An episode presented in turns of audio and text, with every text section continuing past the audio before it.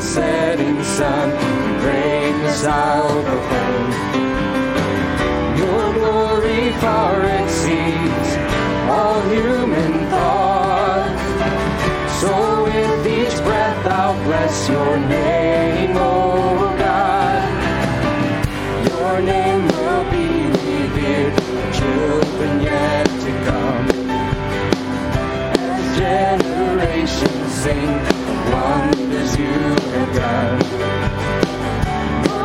strong and mighty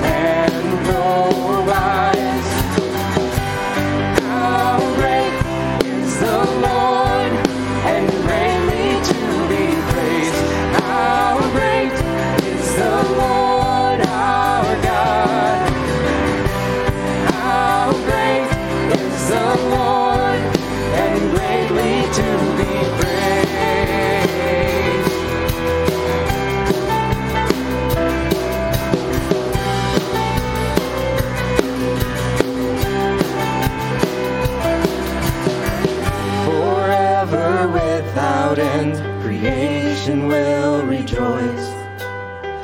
When works of wicked men you finally destroy, your power will proclaim till Christ descends, and you will reign forever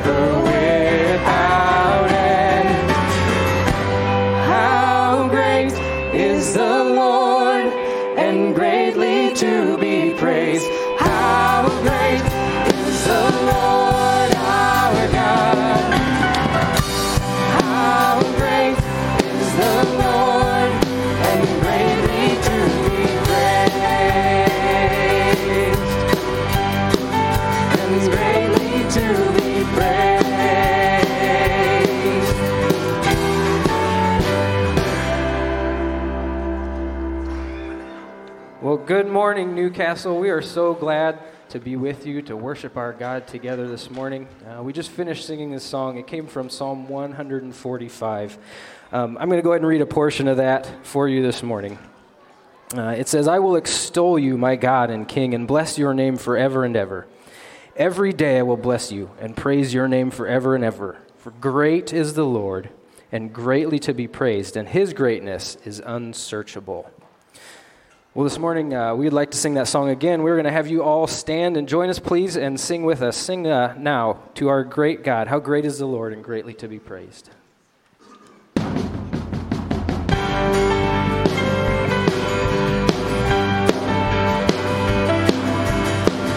I'll bless your name, O God, each day that I awake. From dawn till setting sun, your greatness I'll proclaim. Your glory far exceeds all human thought. So with each breath I'll bless your name, O God. Your name will be revered by children yet to come. As generations sing wonders you have done. Your strong and mighty deeds are always near. Oh God, most high, your name will be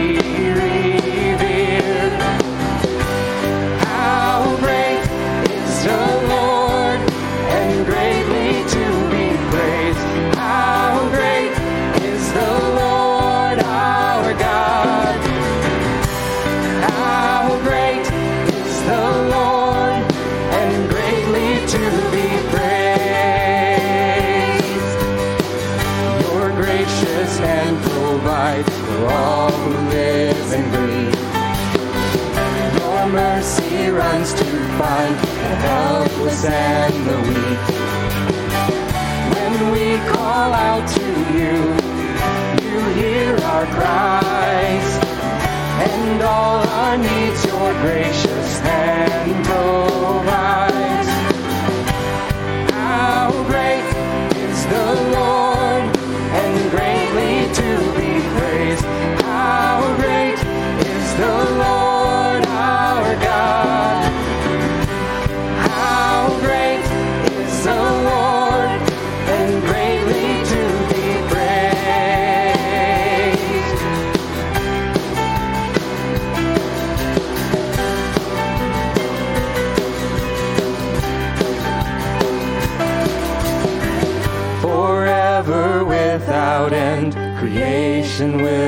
rejoice.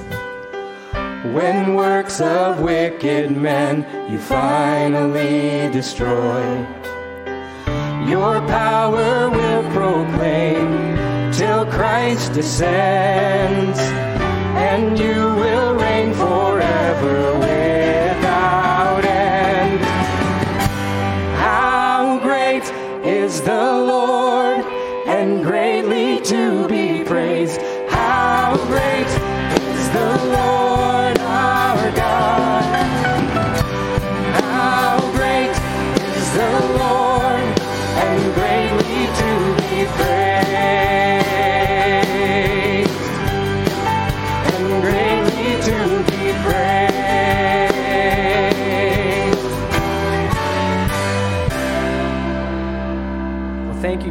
with us. You can be seated.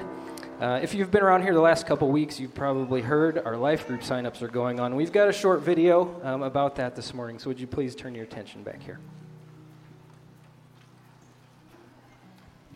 Our life group has come alongside us uh, many times uh, through the years. We have um, anything from deaths in our family to um, medical issues, surgeries. Um, just our life group has been there for us uh, to not only talk things through, but to uh, bring us meals. Uh, they've come alongside us, uh, most importantly, I think, in prayer and uh, support. Um, for me, the biggest challenges that I've had in life is losing both of my parents while attending church. And so when that had happened, I had received a lot of love from our life group, a lot of prayers, and a lot of biblical truth was spoken to me through that time. we know we're always there for each other, and uh, that means so much. And so we laugh and we cry together, and it uh, it's like having a whole group of um, sisters that you didn't know you had until you reached out and said, "Hey, let's have a group." And now, as I said, there's like 13 of us. It's amazing.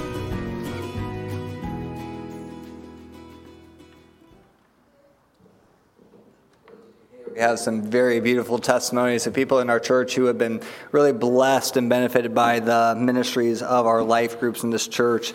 You know, our, our life groups are really an expression of what uh, Paul calls us to in 1 Thessalonians chapter 5 and verse 11, where he says, encourage one another and build one another up.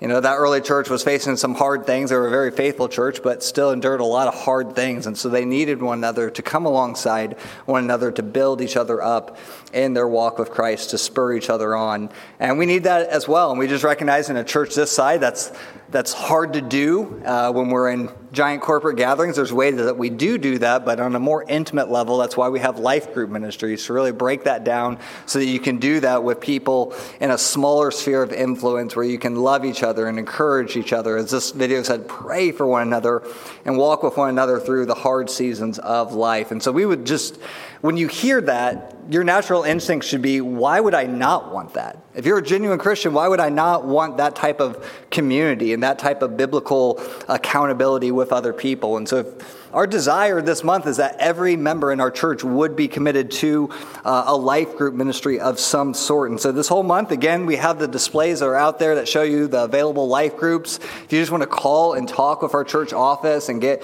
more information and just process with them what would be a good fit for you, we're happy to do that. Uh, we would just love for you to take that next step of faith and that next step of involvement in what it looks like to build up the local church body here at Newcastle. And as we say that, we just want to say welcome to you. We're so glad that you're here to join us, to worship together. This corporate gathering is one of the ways that we do seek to encourage each other and build one another, up in the faith. And so just want to encourage you, go ahead and uh, get that worship folder you received on your way in this morning. If you open it up, if you could fill out that small little check-in card, that's a way for us just to know that you're here, to uh, be able to serve you with prayers and rejoice with you in any praises that we can be uh, just praying for you this week. Um, if you're a first time guest, we would love for you to fill that out as well. Uh, rather than dropping it in one of these tables here, if you could take it to our uh, welcome desk right out here, we have some friendly faces who are just ready to give you some more information about our church, answer any questions that you have. It's just a joy for us to be able to serve you in that way because we recognize being a new church is sometimes difficult, and so we want to remove as much of that from you as possible. Um, now, you will also notice in your worship folder that today is the first Sunday of the month, which means da, da, da, resource of the month. We are excited as a church. We, we believe strongly in being able to put before you very valuable resources that are beneficial for you to learn and glean from. And this month, our resource of the month is Dave Harvey's great book, When Sinners Say I Do. So, this is about biblical marriage. And I'm going to kind of drop a bomb on you here that you may not know, uh, but no two people enter into marriage sinless.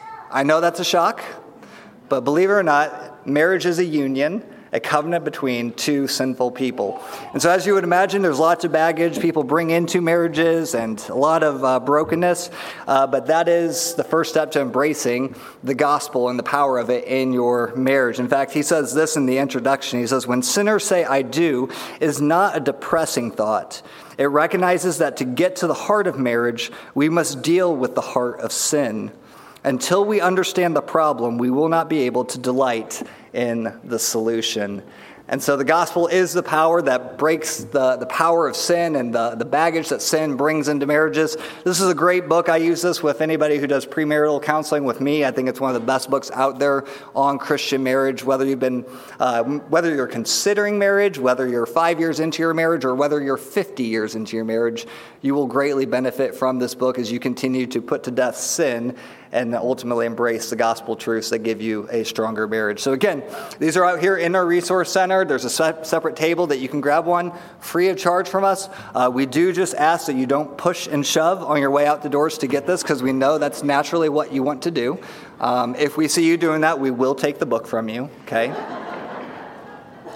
You'll get another chance next week. But the only thing we do ask is if you do take a copy of this, you promise to read it, right? We want you, if you're taking it, that's a commitment saying, Yes, Lord, I want to learn and glean from this. And then you can pass this along or encourage other people to do the same. That's one of the great ways that we do this as resources so that we will all benefit ultimately from it. So, we have a lot to look forward to. We are so thankful for what the ministries of this church are doing, thankful for this time together this morning. And as we think about our time together, let's commit it now to the Lord and a word of prayer. Well, our gracious Lord, you are an amazing God. As we have already sung this morning, you are greatly to be praised. And yet, even as this book that's endorsed here reminds us, we are sinners. We, we bring baggage, we bring brokenness even into our times of worship together.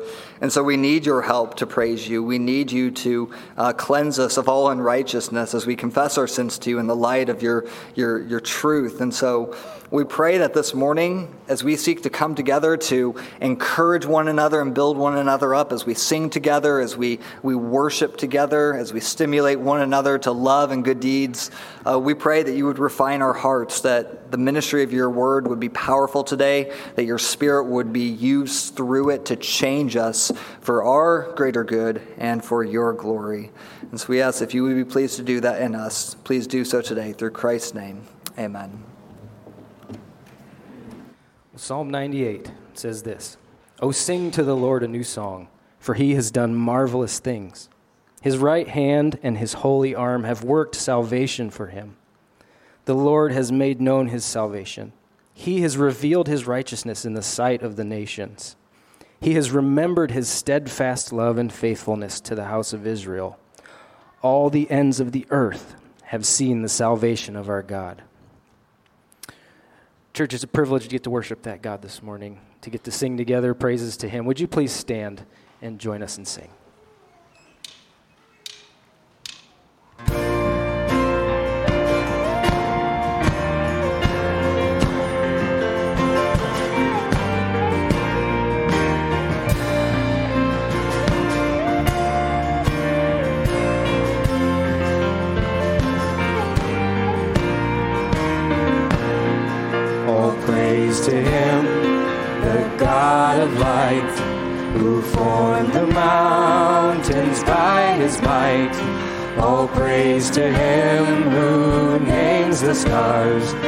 Sing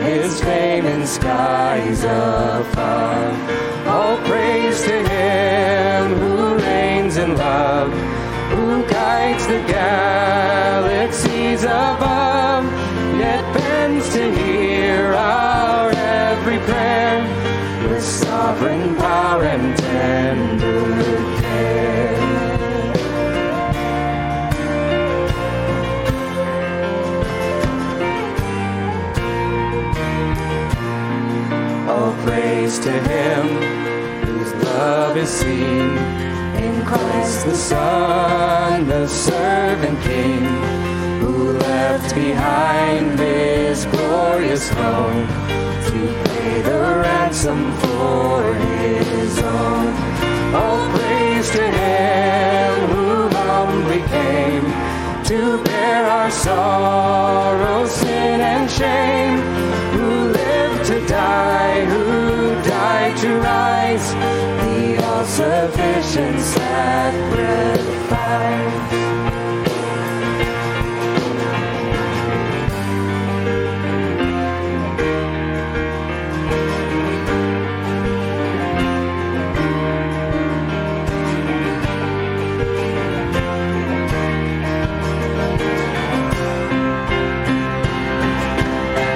All praise to Him whose power imparts the love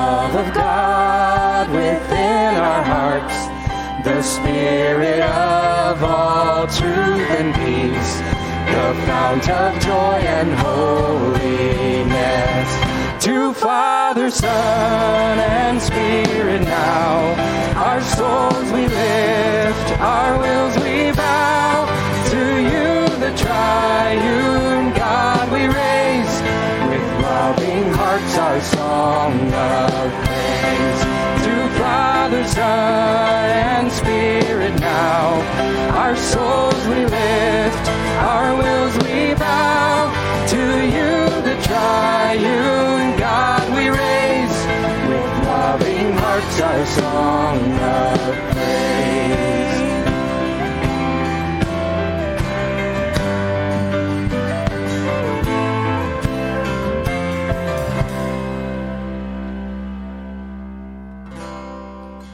we sang in that last song about Christ, our all sufficient sacrifice.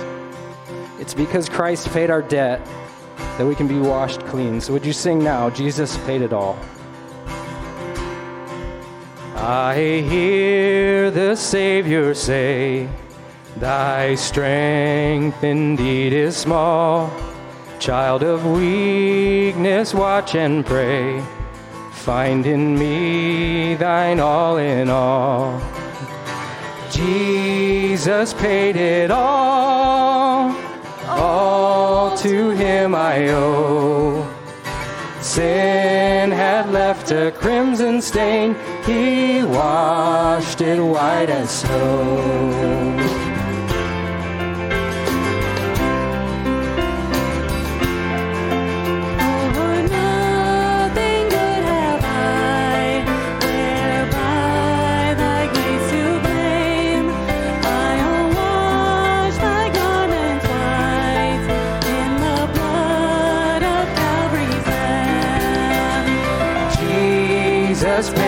It all, all to him I owe.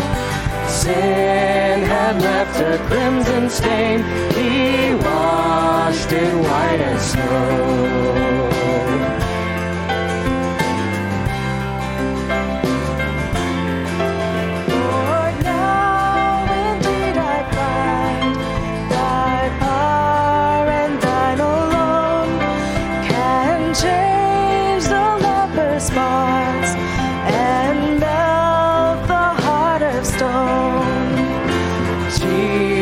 Jesus paid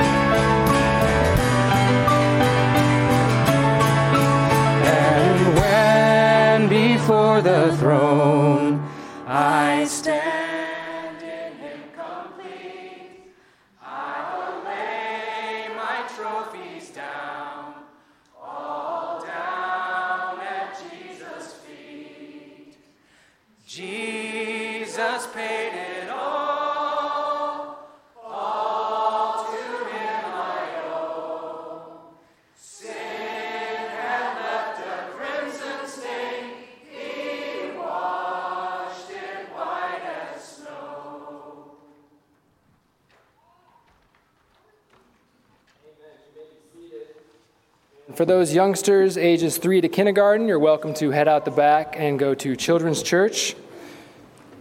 Before we come to the Lord in prayer, I want to bring your attention to an opportunity that we have to be a blessing to a ministry that's been very dear to Newcastle for years, and that's Camp Nathanael.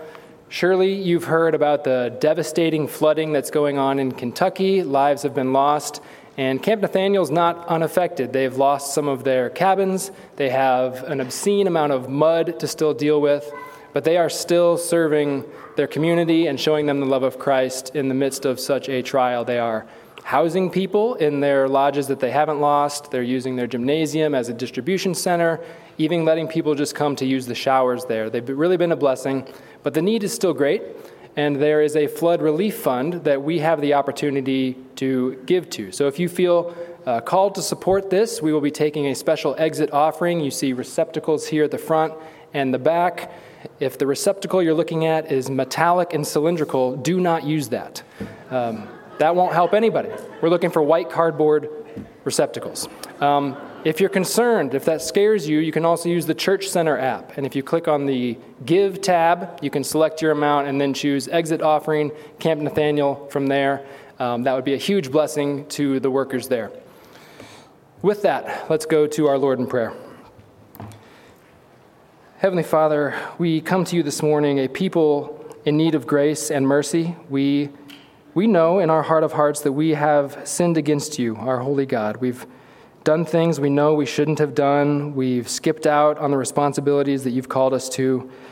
But Father, we do believe and trust that you are merciful. So please, Father, give us your grace, uh, relieve us from this burden of sin, remind us of our forgiveness that we have in Jesus Christ. Make our burden his and his righteousness ours. Father, please renew our hearts this morning with this stunning truth. Have it spur us on to love and good works amongst our neighbors, and give us just an unending thankfulness to you, our God of grace.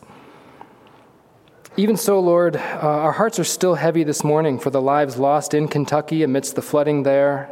Uh, another in a long line of examples of the fallenness and brokenness of your once good creation.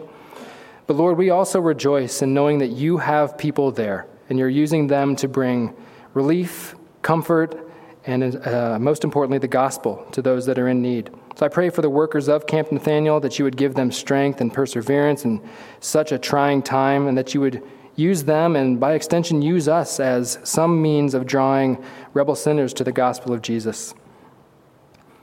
We also pray this morning for our partner church of focus this week that we've been praying for, Pekin Bible Church. Pray that you would use Pastor Nightingale even now to bring good news to, to his flock, build them up in their faith, give them the encouragement and strength needed to be a light in their community. We're thankful for their faithfulness over the years and their service to us.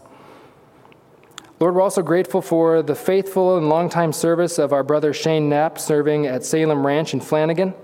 It's been a very busy summer there reading their updates, and your hand has not been invisible at uh, Salem Ranch. We're thankful for the success of a recent disc golf tournament, a beekeeping seminar, team roping, a Midwest Food Bank packing event, and even just two days ago, a, a golf outing. There's so much going on, and your goodness has been made known to many. With so much going on, we pray for that staff in such a busy season. We pray that you would continue to, to use them as ministers and uh, sharing Christ with the students and the families that come across them and that are enrolled there. Father, we also pray with uh, excitement, eagerness uh, for our supported Go partner, Cameron and Roe Dobbins at King's Cross Church.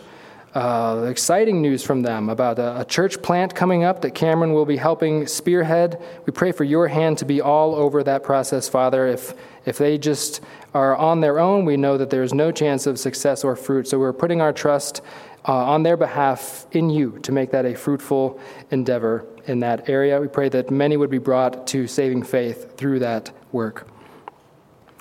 Now, Father, as we prepare to worship you once more in song, please use the lyrics that we sing and the time that we have to prepare our hearts for hearing your good news, your word proclaimed to us.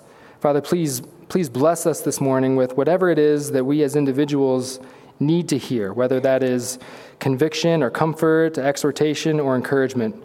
We trust you. We trust you with our lives, and we trust you with these prayers that we bring to you our Heavenly Father, in the name of Jesus Christ, our Lord, who lives and reigns with you in heaven by the power of the Holy Spirit, our Father, our Savior, our Sanctifier, one God from everlasting to everlasting. Amen.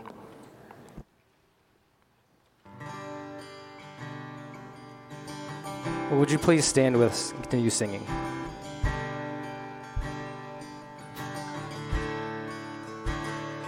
How firm a foundation, ye saints of the Lord, is laid for your faith in his excellent word. What more can he say than to you he has said?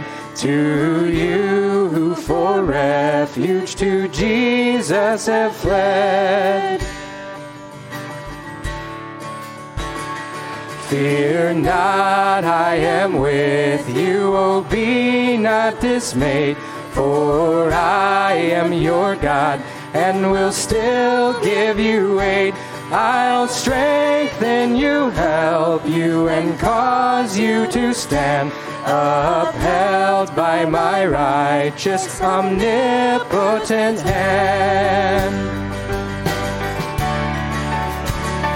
When through deep waters I call you to go, the rivers of sorrow shall not overflow. For I will be with you, your troubles to bless, and sanctify to you your deepest distress.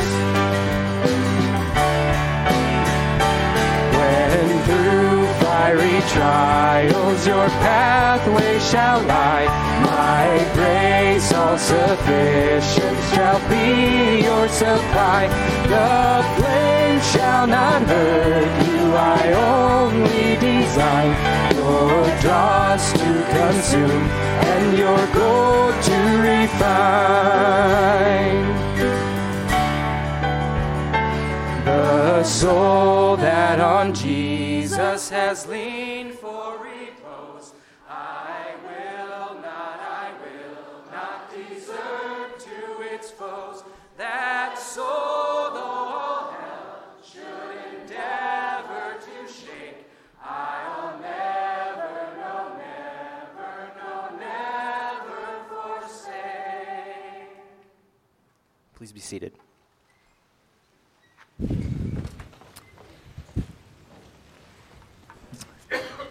I'm so thankful that God never forsakes those who are trusting in Him for our eternal rest. Well, let's continue our worship now by opening your copy of God's Word to Ephesians chapter 4. Ephesians chapter 4. If you don't have a Bible, just raise your hand. We would love to give you a copy of God's Word to use in this service or to even take home as our gift today. Before we read from Ephesians chapter 4, I want to just thank you, church. Uh, I just want to sincerely thank you for all the ways that you joy- joyfully served Jesus last month in July. July was a very, very busy month around here for the glory of God. We had all kinds of exhilarating ministry happening in us and through us. Some of us served last month in our new One Way Kids ministry in downtown Mackinaw. Some shared the gospel in one of our two vacation Bible school programs. Some participated in life group leader training. Others participated in after school staff training. Um, some helped to hire Jared Bergen as our new outreach director for Goodfield last month. Some traveled to San Francisco for a week of street ministry and evangelism in the Tenderloin in that city. Last month, some served with our Macafest food tent on behalf of our community, and then others helped us to have a, a glorious day of worship in the rain in the park at uh, Veterans Park in Mackinaw. Some started to teach and benefit from new adult discipleship electives that started last month. And all of this new ministry was done in addition to our Sunday morning worship gatherings for children and adults here every week. And so I just want to say thank you. Not one person did all of this, but every member helped with some of this. and that's exactly how the church body works, isn't it? Here at Newcastle, we don't expect every member to be part of everything that God's Spirit is doing here, but we do expect for every member to be plugged in to what God's Spirit is calling you to do for His glory among us and for our joy together here at Newcastle Bible Church. But admittedly, July 2022 was an exceptionally busy month of ministry for us here. So I just want to pause for a moment, take a deep breath, and ask, How are you doing? How are we doing? Because sometimes after these mountaintop pushes for the glory of God, there can be kind of a big letdown that we experience after a busy season of ministry. And so I just want to say thank you, but I want to say, how's your, how's your joy in Christ? How are you doing in your relationships with others? How, how are you doing, church, in your fight for purity? How are you doing in your attitude of gratitude after this busy season? Because if you're extra tired, you have good reason to be tired. but if you're extra tired, I just want to encourage you, as one of your shepherds here, I just want to encourage you, if you are extra tired, make sure that you're prioritizing your personal time in God's Word every single day, that you're refreshing your soul in the exceeding great and precious promises of God. Write out your prayers, talk honestly to God, and He will listen. Renew your mind with gospel truths. Refresh your soul with grand visions of all that God is and all that God has done in us, through us, in spite of us, for His glory. And continue to pray, church, that God would use His powerful grace to show all of us more of His love and keep us centered on His glory until He calls us home. So, church, again, I just want to say thank you. And I want to say thanks, Lord, for, for how His Spirit is at work within us. This is such an amazing, amazing time to be part of Newcastle Bible Church. And to God get all the glory. Now, let's turn our attention today to Ephesians chapter 4 as we continue our series on building up the body of the church. If you're able, I'm going to invite you to stand one more time for the public reading of God's Word as I'm going to read from the ESV translation of Ephesians chapter 4, starting in verse 1. And as I read, listen carefully for what God and His Spirit is personally saying to you from this text. Ephesians 4, starting in verse 1. I, therefore, a prisoner for the Lord, urge you to walk in a manner worthy of the calling to which you have been called, with all humility and gentleness, with patience, bearing with one another in love, eager to maintain the unity of the Spirit in the bond of peace. There is one body and one spirit, just as you were called to the one hope that belongs to your call. One Lord, one faith, one baptism, one God and Father of all, who is over all and through all and in all. This is the reading of God's word. You may be seated. I want to pray for you uh, now that God would help us all as we study this text. So let's pray. Father, we come in the name of Jesus and we come with great dependence on your Spirit this morning. I love Ephesians. I love this text. I'm so thankful for Ephesians 4 1 to 6. But Father, you know how this text pierces human pride. So I pray for my, my loved ones here. I pray for my church family, Father, that you would please give us each extra humility. Give us ears to hear, hearts to bow in submission to your glory. Give us an inclination to love in a manner that's consistent with our gospel calling.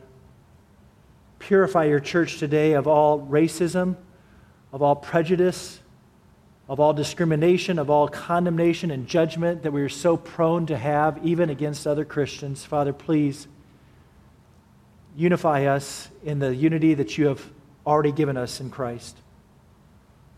And we'll praise you for that in Jesus' name. Amen. Well, there's a well known legend about a Christian who got shipwrecked on an isolated island all by himself. For several years, this Christian survived on the island by himself until one day a passing fisherman discovered him and offered to take him back to the mainland. And, and the Christian was so overjoyed that, that he could be rescued and, and returned to society. But before they left the island, he asked the fisherman, Would you like a tour of this beautiful island that I've come to love and know and live for these last several years? And of course, the fisherman was intrigued. He said, Sure, we'll take the tour. So the Christian joyfully showed his rescuer all of his gardens. He showed him his favorite beach, his favorite lookout point. And at the end of the tour, they, they came to this clearing where there was three small buildings. And the Christian said, Well, this building here is my church. This is where I worship God. And this building here is my home, where I sleep and, and where I find shelter from storms. And then he said, Well, now that we've seen the island, I, am ready to go. Let, let, let's go. And the fisherman said, Well, now, now wait just one minute. There's three buildings here. You only told me about the two. What, what, what's the third building? I'm kind of curious. And the Christian kind of shuffled a little bit and he said, Well, that's the church I used to go to.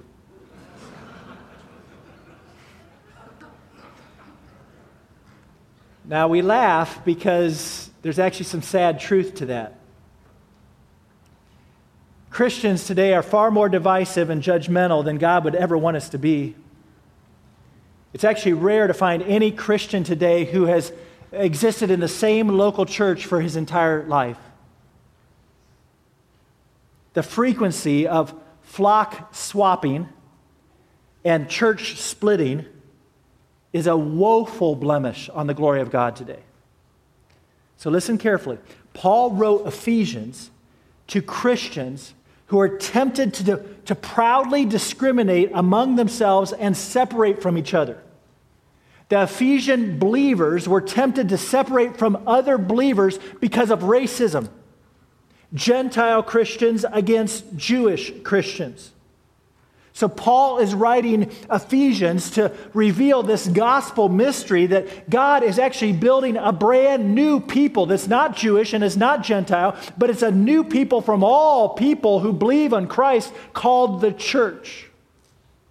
Paul wants his readers to know that God has united all believers together in his grace so that we might all live in love together for the praise of his glory. And particularly in verses 1 to 6 of chapter 4, Paul is teaching that God made us one so we would live as one. Once God unites all Jews and Gentiles together in his gospel, Jews and Gentiles can now walk together in loving unity and relational wholeness. Now, church, we need to approach this text today with a, with a huge amount of humility and honesty. Because I understand most of us probably that are here today probably don't care that much about the Jewish Gentile discussion. But we need Ephesians chapter 4 because all of us struggle with pride and selfishness. So let me just ask you what part of God's true family, what part of God's church do you tend to judge, discriminate, and separate yourself from? Do you refuse to relate with certain Christians who are of a certain color? Or have a certain level of economic needs? Yeah, I'm not going to be with them. Or have a different level of education? See, God's church today, listen, is unnecessarily splintered by all kinds of disagreements disagreements over politics, disagreements over music, disagreements over homeschooling, disagreements, of course, about theology. And while there's room, yes, there is room for some local churches to have different theological convictions than other local churches, when it comes to the non essential doctrines, we must be careful, church, that we're not never excommunicating ourselves in a proud judgmentalism against those who are truly part of God's family. So please honestly consider your own relationships with other Christians. Do you put too much weight on your preferred theological convictions? You say, Well, Kevin, can you just come right into my kitchen and just talk plainly with me right now? Well, you sure you want me to? I might be misunderstood, but since you gave me permission, are you too quick to fight with people that wear different labels than you? Labels like Methodist or Presbyterian or Apostolic Christian. Or you put in your label, whatever your label is. Have you allowed fear to build unnecessary walls between us and other true believers who believe differently than we do regarding the Holy Spirit? They, believe differently than we do regarding women in spiritual leadership. They, they believe differently than we do regarding the seven days of creation or the timing of the rapture or the sovereignty of God. Now, please don't misunderstand. I'm not saying these doctrines don't matter. Here at Newcastle Bible Church, we believe that the glory of God necessarily demands doctrinal soundness. We care deeply here about rightly interpreting and applying God's word into every part of our life and belief and practice. But what I am saying is that too often Christians cluster together around shared convictions to the exclusion and judgment of other true believers. We only self righteously fellowship with those of our tribe and no others. And Ephesians chapter 4 reminds us that God has united all believers into one universal church with a capital C. So while doctrinal soundness matters, and it does, all Christians are definitely called to be Bereans who search the scripture every day to see whether these things are truly taught in God's word. Doctrinal soundness matters, yes, it does, but so does relational wholeness. Relational wholeness also matters among believers for the glory of God. And with all of our diversity in race and class and education and culture, and with all of our differences in spiritual maturity and understanding, God has made all Christians one in Christ so that we would all live together in unity. as one united body. So let's catch up with the surrounding context of Ephesians 4 to first recognize that our unity in the church of God must be motivated by God's glory in the church. Please do not miss this. This is a very important point. God's glory is the only right motivation for unity in the diversity of God's church. What should motivate our desire to be one? The glory of God. You might write this down. Your passion for unity among Christians will never be stronger than your passion for the glory of God. After all, what did Paul just get done praying in chapter 3, verse 21? To God be the glory in the church and in Christ Jesus throughout all generations, forever and ever. Amen. In other words, Paul just concludes these entire three chapters, which are all focused on the immense riches of God's grace that He has poured out upon sinners to save us and put us into His family. All these three chapters of immense, magnified grace, amazing grace. And Paul concludes it with this prayer. He says, God's gracious calling of sinners like you and me is ultimately for the praise of his glory in the church. And then chapter 4 con- continues with this relational implications of God's grace that's working in us when Paul says, I therefore urge you to walk in a manner worthy of the calling, eager to maintain the unity of the Spirit. So that, therefore, in verse 1, draws out this important implication. God's children should be passionate about relational unity because we're passionate about God's glory in the church. Now, why do I make a point to, to emphasize this? Because God's exaltation is the only powerful thing only God's exaltation is powerful enough to overcome self exaltation. Any call for unity in God's church that is not anchored to the glory of God will succumb to a pra- pragmatic, ecumenical tepidness that will only result in the building of another Tower of Babel. The call for unity in the church must be connected to the glory of God, not the glory of man. It is self love and self glory that leads to judgmental discrimination and hypocritical elitism within God's family. Therefore, only a passion for the glory of God will ensure that our relational wholeness doesn't settle for some counterfeit, some man centered unity of external conformity. I ought not to love you because you are like me. I ought to love you because God loves you, and my welcome of you is what testifies to the glory of God and His welcome of you. So, the relational unity of the church, with all of our cultural and personal diversity, the relational unity of this one body in the world, is one of the greatest witnesses to the reality of God and His saving grace in the world. Now, I want to look a bit more closely at that word therefore in verse 1, because remember that therefore in, is, the, is the middle point of the entire six chapters of Ephesians. That therefore in Ephesians 4 1 is the hinge. It's the hinge that connects all the doctrine and the theology of the first three chapters with all of the relational, practical relationships and the, the, the conduct of the last three chapters.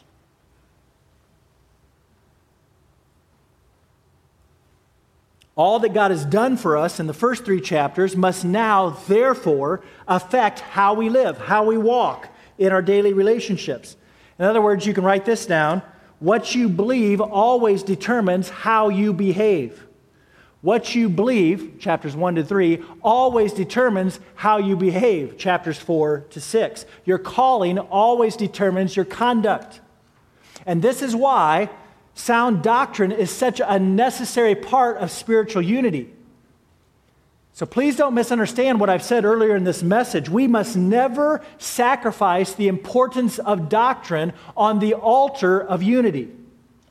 Because, in fact, All the doctrine of chapters 1 to 3, when rightly applied, fuels the unity among believers that's so beautifully pictured in chapter 4. Let's pull the RV over for a moment here. Um, Because have you ever noticed? I know I've noticed this that sometimes Christians with the greatest doctrinal knowledge are sometimes the most proud and the most divisive and the most judgmental Christians. And the Christians that don't seem to care about doctrine at all seem to be the most generous and the most kind. Loved ones, this ought not to be. Truth and love are indeed heavenly companions. And the more truth we come to understand of God's saving grace in our salvation, the more loving we should practically live, just like the whole six chapters of Ephesians teaches us. And this is why in verse 1 of chapter 4, Paul urges, literally begs, the Ephesian Christians do not let external distinctions divide you. But instead, in light of all that God has done for you, Paul urges them to walk in a manner worthy of the calling to which they have been called. Now, a worthy walk, walk in a manner that is worthy. A worthy walk simply refers to the daily living that evidences our gospel calling. It's not a walk that deserves the gospel, because no sinner can ever deserve God's grace, right? So, a worthy walk doesn't mean a way of living that deserves God's calling. Instead, it's a daily walk that evidences our gospel calling. It's a worthy, meaning it's suitable, it's fitting, it's consistent expression of our gospel calling. Our calling simply refers to our glorious position by God's power and grace, right? The calling to which you've been called in verse 1 is simply Paul's summary for all the immeasurable grace that Paul has described in the first three chapters. This is the calling we have received. Wow! It's a calling of grace. Since we've received such a glorious calling, such a privileged, privileged position by God's power and grace, we therefore should live differently than the rest of the world. The glory of God is at stake here. I love how Paul uh, rephrases this and kind of reframes it all in just two short verses in 2 Thessalonians 1 11 to 12. And you'll notice this is the verse that's printed on the front of your worship folder this morning, where Paul says, To this end, we always pray for you that our God may, notice, make you worthy of his calling. And God may fulfill every resolve for good and every work of faith by his power. Why? Why would you pray such a thing?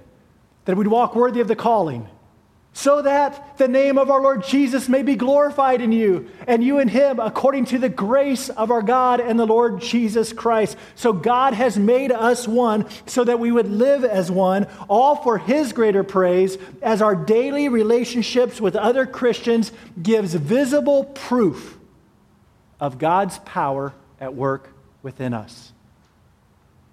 So now we've learned how unity must be motivated by God's glory. Let's now consider how our unity is built through God's grace inside us, in our hearts. Verses 2 to 3 make it clear that unity is a matter of the heart before it's ever a matter of our external relations. Verses 2 to 3 give four necessary heart attitudes of worthy living. Four necessary heart attitudes of worthy living that all culminate in maintaining the unity of the Spirit in the bond of peace. So these gospel fueled attitudes actually form a progression where the genuine exercise of the one attitude leads to the next, which leads to the next, until we practically experience the relational unity that God has given us in Christ. So the first essential heart attitude that God's grace produces in the redeemed is humility. Which, by the way, that's a pretty fitting way to live in light of our calling from these first three chapters of Ephesians, right? Because humility is the attitude by which you see yourself exactly how God sees you, no better and no worse. Humility is biblical honesty, it's the self forgetfulness that refuses to focus on your own rights, but instead embraces what God has said is true about me. And the Apostle Paul is begging us live every day with the highest degree of humility. This is the right way, the fitting way, the worthy way to live in light of all that God has done for us. None of us deserve to be chosen by God. None of us deserved to be made spiritually alive or to have our sins forgiven. Uh, None of us deserve to be granted access to God by His Spirit. None of us deserve to be made God's workmanship, His holy temple for His dwelling. We didn't deserve any of that. So, church, if we're going to experience the oneness that God has already given us together in Christ, then we must repent of the pride that causes us to think of ourselves more highly than we ought to think.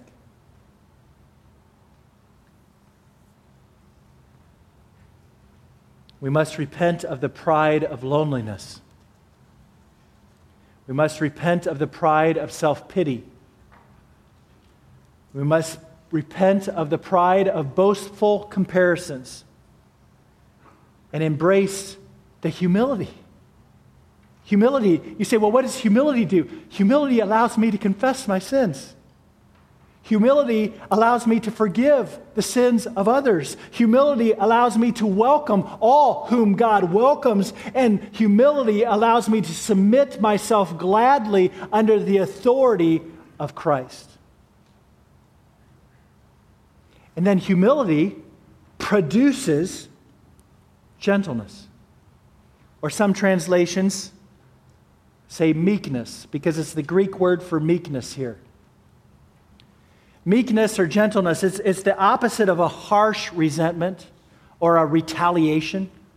Gentleness is the courageous trust in God that powerfully restrains your emotions for the sake of God's glory and others' good. Let's repeat it. I love it. Gentleness is the courageous trust in God that powerfully restrains your emotions for the sake of God's glory or others' good. See, a proud heart will never be meek. But humility breeds gentleness, where one's emotions are under the powerful control of God. God is trusted to make things right in the end. And gentleness is so essential for relational unity among a diverse group of people because gentleness or meekness refuses to get angry or seek revenge when I'm treated unfairly, but only gets angry when God's name is attacked. Which helps explain the next internal heart attitude of unity, which is patience or long suffering. Literally, the word means long tempered. So only a humble and a meek heart will continue to patiently endure wrongs without irritation, without complaining, without retaliating. See, patience waits for God's to act, how God wants to act, when God wants to act, without taking justice in our own hands. See, the church today is so filled with fighting because people want to prove themselves right and they want to prove the other person wrong. This is not a, a way of living that's consistent with all that God has done for us by His grace. Now, of course, no group of people can live together for long without experiencing some level of conflict, right? So God knows. God knows that, that his children will experience all kinds of disagreements within the body of the church. They can be theological disagreements or practical disagreements or personality disagreements. But listen, unity is not the absence of conflict. Spiritual unity is not uniformity. Spiritual unity is built through God's grace working humility and gentleness and patience inside our hearts. The question of Christian unity is never about whether Christians have disagreements or diversity, but rather it's about the attitudes we are bringing to our conflict. So think about your own heart. Are your heart attitudes towards other Christians consistent with your gospel calling? Paul is urging us to live with each other with these kind of attitudes. For this is the kind of heart that reflects God's character and glorifies God. A right understanding of all of God's grace in our salvation will produce humility. And then humility will enable meekness, which enables patience, which in turn enables forbearing love or bearing with one another in love, the text says. And by the way, this is how we know that patience, spiritual patience, is not just indifferent tolerance. Because notice, the patience that is produced by our gospel calling expresses itself in agape love, a sacrificial love that is willing to put up with someone or put up with something that is difficult for the sake of the other person's eternal good. So, forbearing love is always unselfish. It is a love that persists in forgiving sin, in praying for your enemies. Forbearing love is a love that persists in blessing those who curse you. All because you have been first so loved by God, so blessed by God, so forgiven by God yourself. And then notice what all four of these hard attitudes lead to in verse 3. Verse 3 says that we will then be eager, zealous, to maintain the unity of the Spirit in the bond of peace. Notice he doesn't say these attitudes create unity, but he says these attitudes result in a holy zeal to maintain or preserve the unity that comes from the Spirit, the unity of the Spirit, the unity the Holy Spirit has already given us together. So make no mistake, church, God made us one when we were united to Christ in our salvation. Our unity is never created through any human pressure, any external pressure. Christian unity is built on the inside of human hearts by God's grace, all as a response of our gospel calling. Spiritual unity cannot be created by denomination, it cannot be created by some persuasive human leader. Spiritual unity is something the Spirit has given to all Christians to enjoy together, and it is the Spirit which is the bond. Literally, that word means the cement that chains believers together in peace. Through these gospel worthy attitudes. So, God made us one so that we would live as one. Our unity is motivated by God's glory in the church, and our unity is built through God's grace in our hearts. And finally, in verses 4 to 6, Paul teaches that our unity rests on the grounds of our triune God. Here, Paul rapidly piles up seven key realities about the person and work of God the Spirit, God the Son, and God the Father that are actually unifying to all Christians. These are the, are the seven non negotiable doctrines that necessarily unite all Christians. These are the truths that, unless you agree with these truths, you cannot be a Christian. These are the seven non negotiables that, that necessarily unite all Christians together. They're all marked by the word one in the text. These are the grounds and the biblical measure of all spiritual unity. First, in verse 4, Paul reminds the Ephesians that there is only one body of Christ, which is a metaphor for the church. See, one of Paul's favorite metaphors for the church is the human body, and, and that makes sense when we think about it because the human body is, has an organic unity, even though it has many diverse parts. The human body grows through the multiplication of cells and any separation of its members from the body creates harm and pain to the entire whole. So, what's Paul's point here by saying there's only one body of Christ? There's only one church. He's saying, well, there's only one body of believers that is called the church with a capital C. Yes, there's many different local churches around the world, of course. But from God's perspective, there's no Gentile or Jewish, Arminian or Calvinist, charismatic or cessationist, Democratic or Republican, hymns only or contemporary music body. There is only one body of Christ. And all who are in that invisible, eternal body have thereby been unified together by God Himself. Second, there's only one Holy Spirit. Think about this, Christian. All Christians have access to God through the same Holy Spirit. We were all awakened to our sinfulness by the same Holy Spirit. We were all born again by the same Holy Spirit. We were all baptized and indwelt together by the same Holy Spirit. When it comes to the work of the Holy Spirit in salvation, all true Christians have exactly the same experience. Third, our unity is grounded in one future hope. The end of verse 4 reads Just as you were called to the one hope that belongs to your call. This hope here is referring to the future certainty of our resurrection and eternal life with God.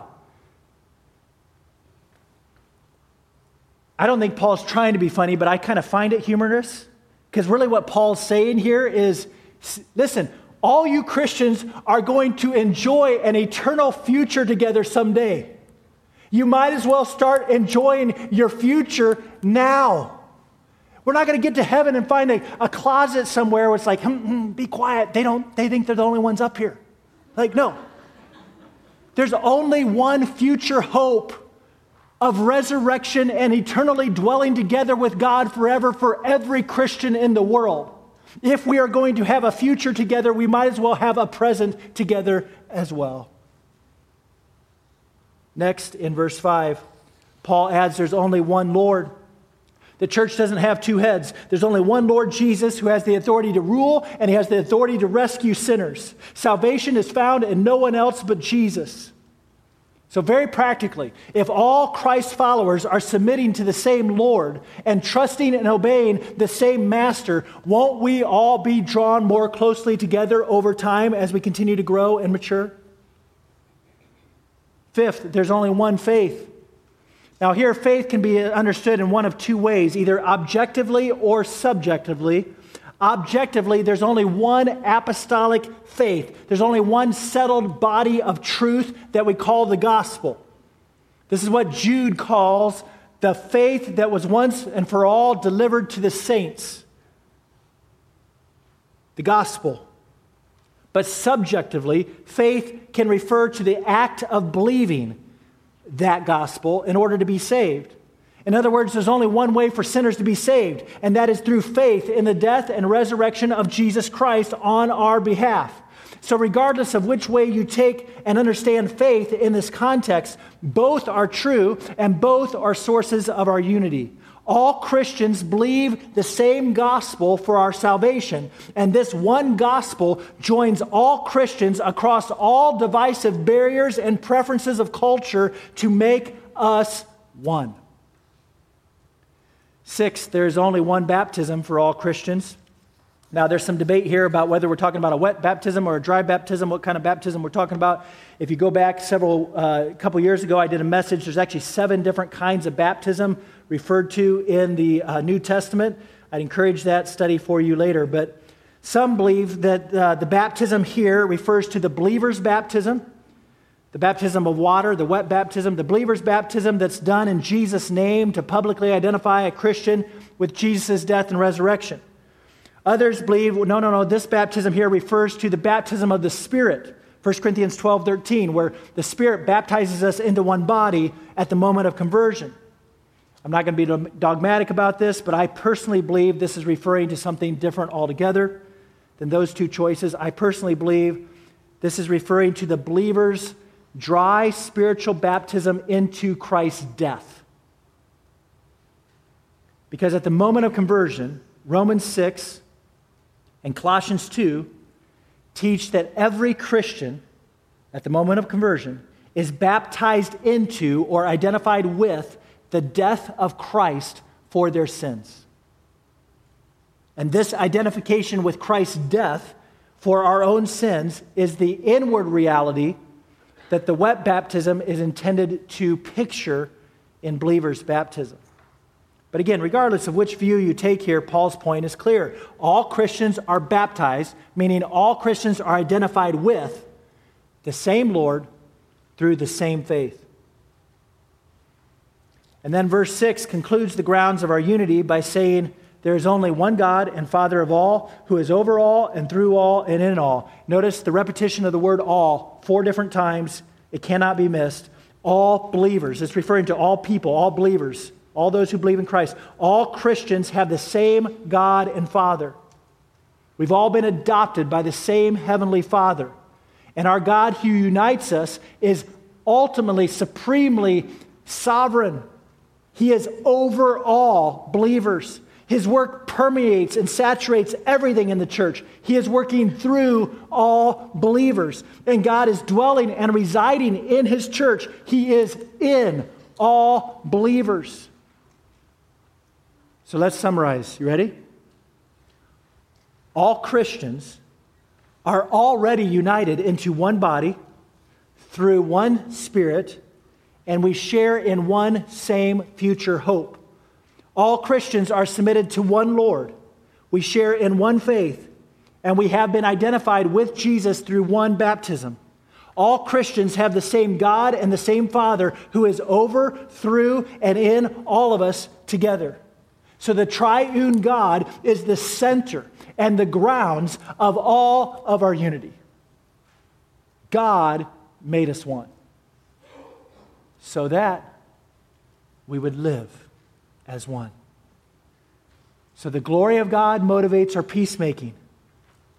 Our gospel calling compels us towards these inner heart attitudes of unity, all because or since our triune God has already made us one. So, how will you respond today? I'm, I'm urging us to diligently work by God's grace to maintain the unity in God's church with a capital C. Ask yourself who am I most quick to judge or discriminate or retaliate against in God's family? Which Christians do I think I'm better than?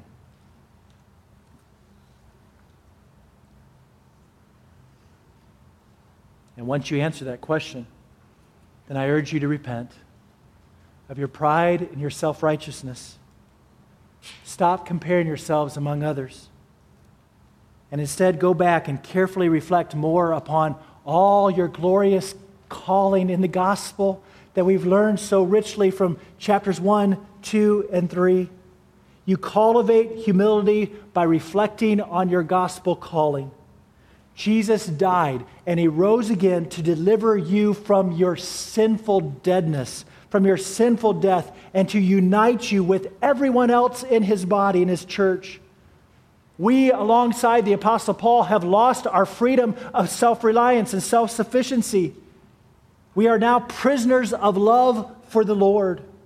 So may God help us to build up his body for the sake of his glory, by the power of his grace, and on the grounds of what he himself has already done.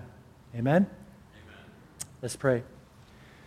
So, Father, we thank you for this amazing plan of redemption whereby you're, you're uniting all people back to yourself through grace, through nothing but grace and mercy through the work of Jesus Christ.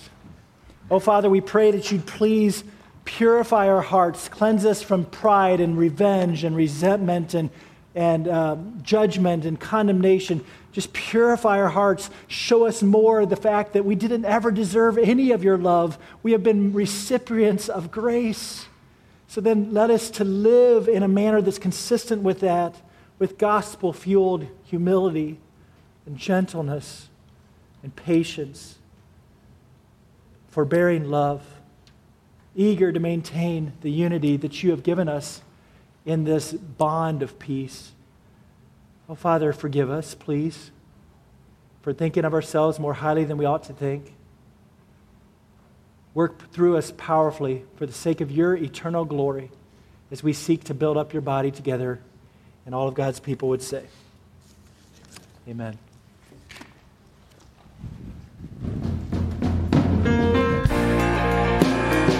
Would you please stand with us and let's sing?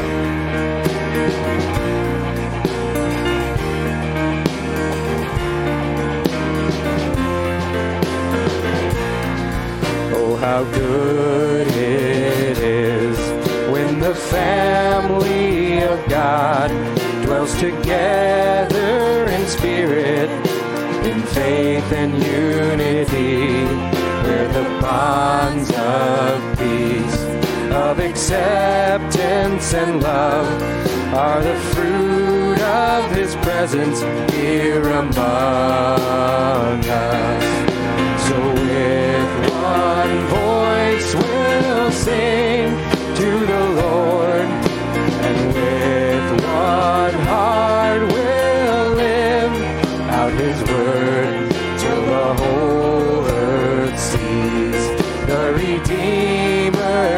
come, for He dwells in the presence of His people.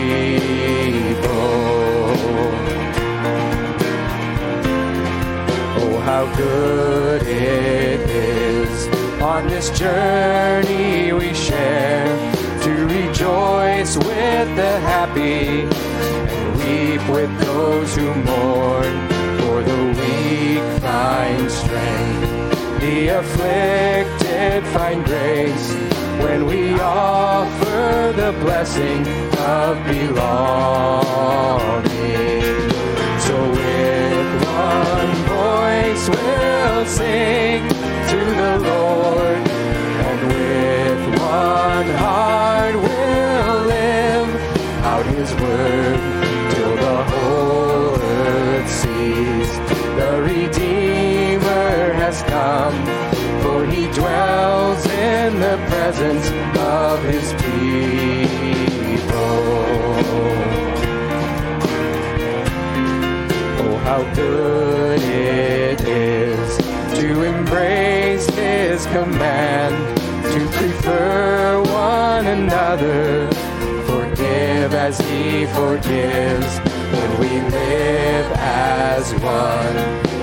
all share in the love of the Son with the Father and the Spirit. So with one voice we'll sing to the Lord, and with one heart we'll live out His word till the whole earth sees the Redeemer has come, for He dwells in the presence of His people.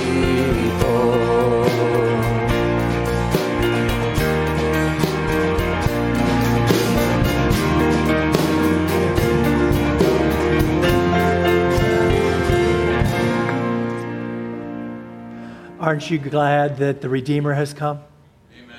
Amen. the Redeemer's, He's come. The Messiah's come. We don't have to live in our sins anymore. So I don't know what bitterness you're hanging on to. I don't know what anger you're hanging on to. I don't know what vengeance and retaliation and you, you- you're just so concerned about trying to prove yourself right. The Redeemer's come. You don't have to live that way anymore. All your sins can be forgiven. We don't have to be proud anymore. We have a Savior. Oh, church, I just want to encourage you. Our Redeemer has come. We want the whole world to know that our Redeemer lives. And one of the greatest witnesses for the fact that our God reigns is the unity of God's people among themselves. So let's pray that God would make us quick to forgive. That we'd be much more concerned about mercy than we'd ever be concerned about justice.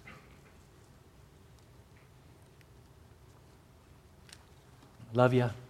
Appreciate you. Such a joy to be in the church together. Our God's amazing.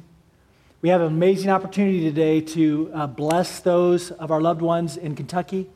So as we go, remember there's an exit offering. Everything that's collected in those receptacles will go right to Scripture Memory Mountain Mission, Camp Nathanael, to help them uh, glorify God by meeting the urgent needs of that community in the name of Jesus. So please, uh, let's give generously and remember to do so today, either online or uh, in, the, in the receptacles as you leave. Let's pray our benediction as we go out into our week of witness and worship together. Would you pray it with me, please?